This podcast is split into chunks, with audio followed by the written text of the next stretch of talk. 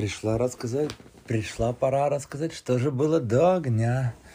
А до огня была друг, другая земля, почти рай, да. Много было цветов, деревьев, полей, лугов. Морей почти не было, океана почти не было, но были реки, много рек и озер и на них жили слоны, и люди катались на слонах, и был главный бог Ганеша, или Ганеш, как его сейчас называют. Я думаю, сложно назвать, как правильно. Сам, наверное, так и так все разрешил назвать. Он был самец, мужчина настоящий. Он позволял на себе кататься главных, типа царей, он катал на себе. Он ухаживал за деревьями, и деревья были ему благодарны. Я недавно думал, это прикинул, как раз, так, примерно расскажу, как я думал.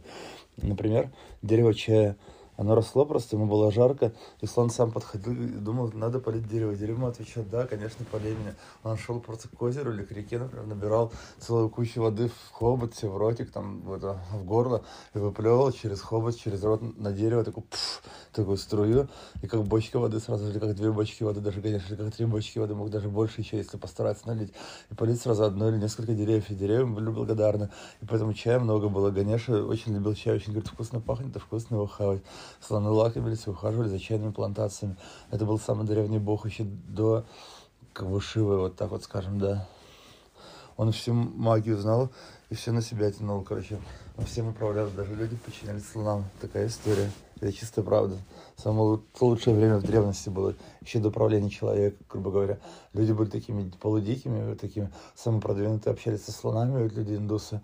Но люди были такие полудикие, как племена, как племенами жили. А дикие выходили и общались со слонами. И тоже просвещались, и слоны всему учили, как жить, и как думать, и как радоваться. Такая правда. К сожалению, да, это все.